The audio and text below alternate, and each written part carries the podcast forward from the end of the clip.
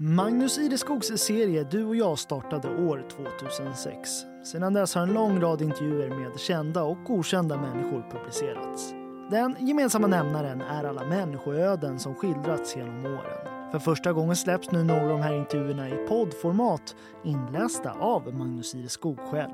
Den här intervjun handlar om Malin Lager från Alva som på 90-talet med dunder och brak slog igenom som tv-hallåa.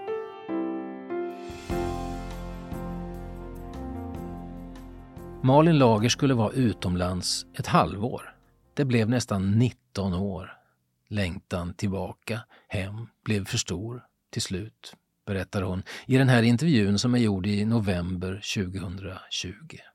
Kanske känner du igen henne du som har åldern inne? Ja, det är såklart inte lätt utan bild, men, men ändå. I det sena 90-talet var Malin från Alva, som då hette Pettersson, hetast av de heta. Från en dag till nästa slog hon igenom i tv-rutan som programpresentatör i SVT, det som då kallades Hallåa.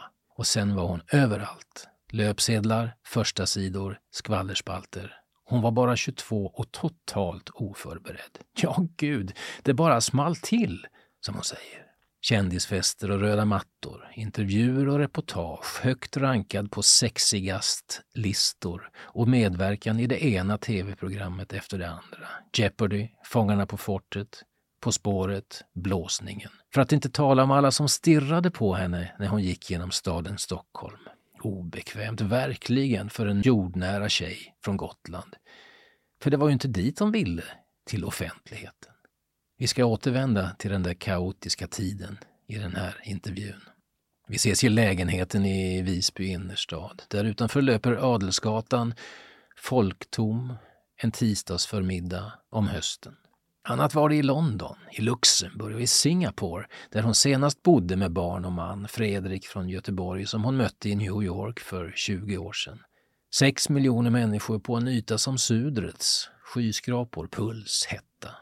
Sommaren 2018 återvände Malin till sin hemö, den hon första gången lämnade när hon var 16 för att gå på Södra Latin och sedan på riktigt fyra år senare då hon verkligen bosatte sig i Stockholm. Hon var dryga 20 och hade planen klar. Vid 25 skulle hon ha bott ett år i New York, ett år i Paris, lärt sig franska flytande, tagit universitetsexamen, skaffat man och barn. Ja, ni förstår. Tempot i tanken, inga hinder alls. Det blev inte riktigt så. Malin växte upp i Alva och ville tidigt se sig omkring. Första turen gick till Hemse när hon var fem. Några kilometer bara, men nog så långt för en liten tös som rymt till fots. Idag betyder Alva minnen från en fin barndom. Än mer som plats betyder Bursvik. Där finns mitt hjärta, säger hon. Släkten på mammas sida kommer därifrån. Jag fick en egen friggebod där när jag var liten och nu äger vi ett hus. Det har varit en viktig förankring under alla år utomlands. Inte minst för barnen, menar hon. De som är 12 och 14 när den här intervjun görs, båda födda i Luxemburg. Bursvik har varit deras svenska nav. Där hänger deras regnjackor, där står deras stövlar, ja faktiskt hela familjens stövelpark. Där finns tryggheten. Där är det som det alltid varit i en övrigt föränderlig värld. När jag kommer till Fidekorset och Bursviken breder ut sig, då lägger sig lugnet. Så viktig är den platsen, säger hon.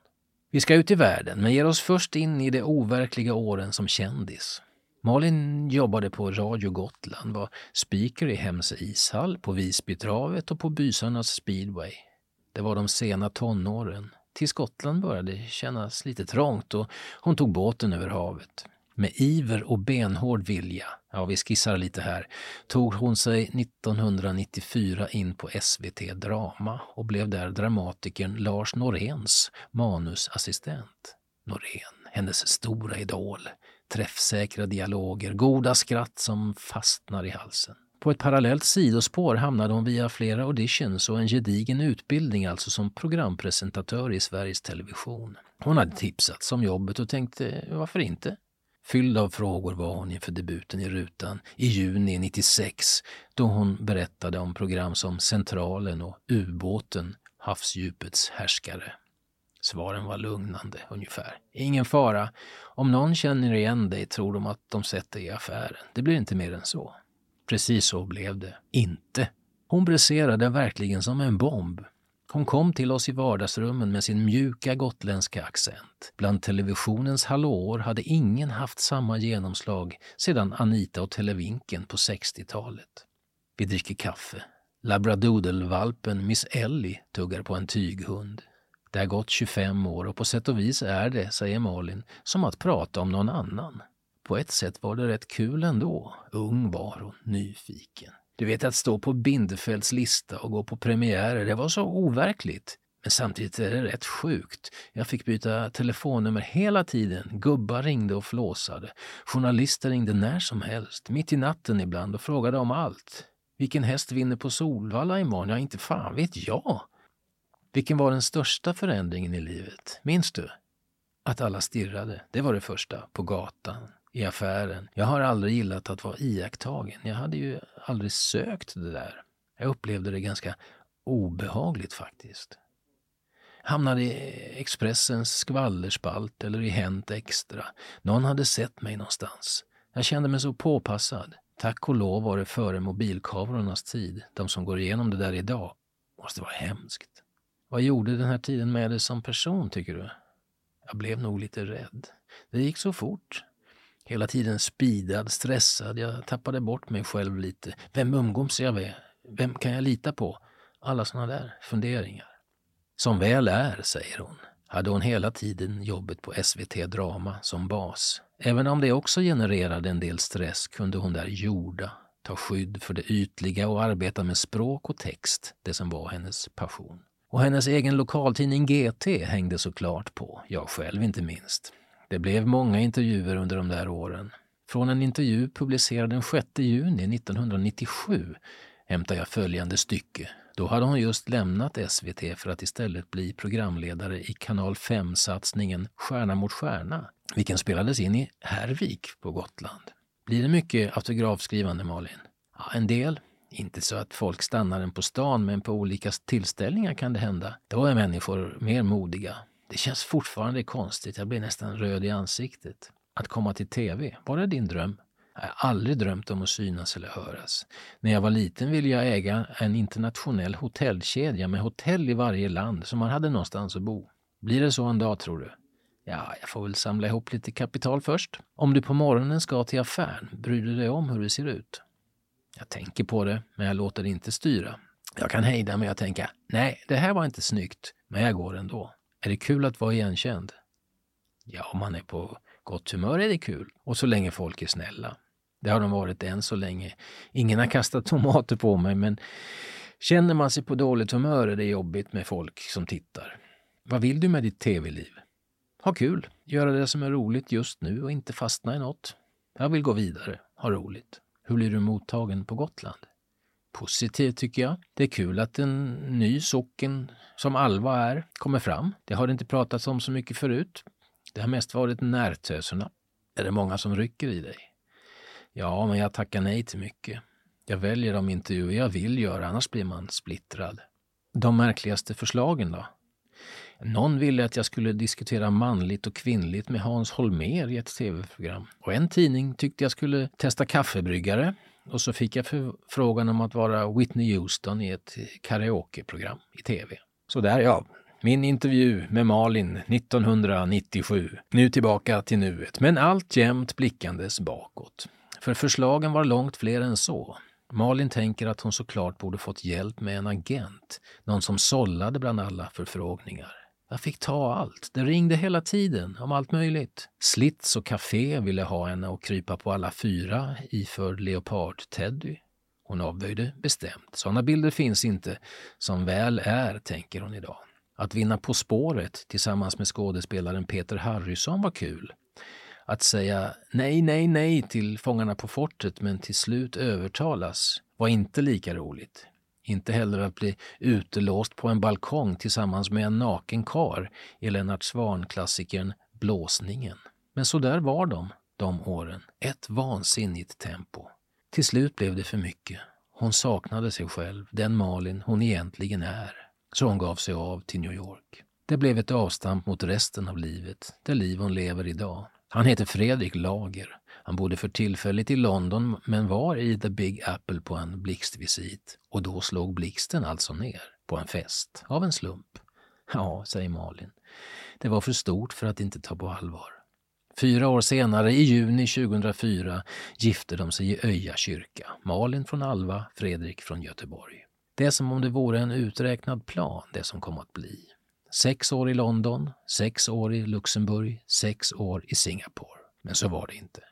Fredrik arbetar på bank, hans tjänster har styrt var de hamnat. Malin har varit medföljare, om än långt ifrån lyxhustru. Hon har utbildat sig i lingvistik, tagit hand om barnen som alltså kom till världen i Luxemburg, jobbat på Svenska skolan och senast i Singapore som skribent för en tidning för utlandssvenskar som heter Svea Magasin.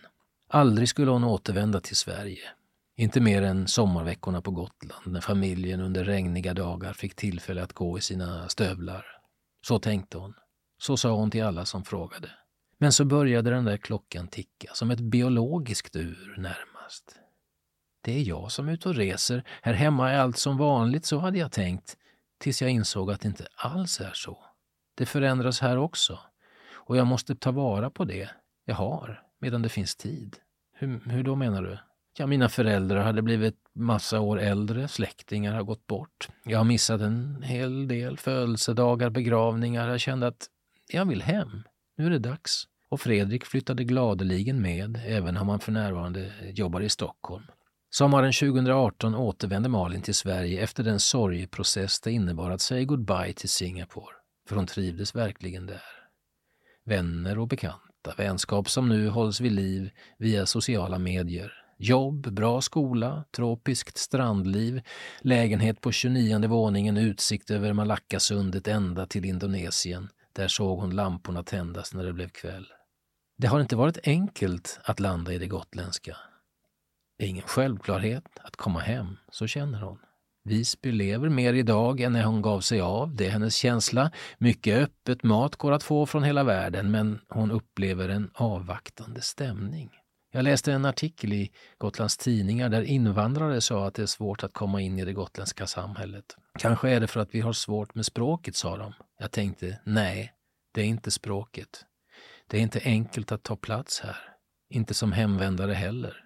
Det är lite svårt att prata om, säger hon, som att hon skäms och att det är hon som saknar förmågan. Men vad kul att du flyttat hem igen, säger en del och så stannar det vid det.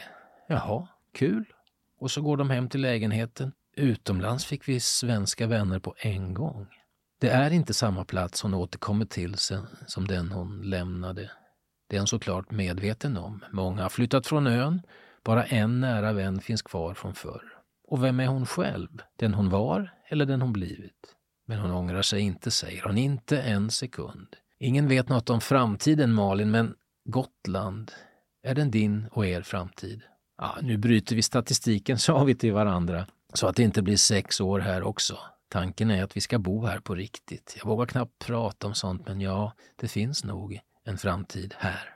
Hon har landat nu, säger hon. Det har tagit tid. Hon har fortsatt skriva för Svea Magasin och har som mål att ta plats i någon röstagentur kanske? Läsa in ljudböcker eller så. Ansiktet tänker hon inte låna ut. Den tiden är över. Hur är det? Känner folk igen dig fortfarande från de där tv-åren?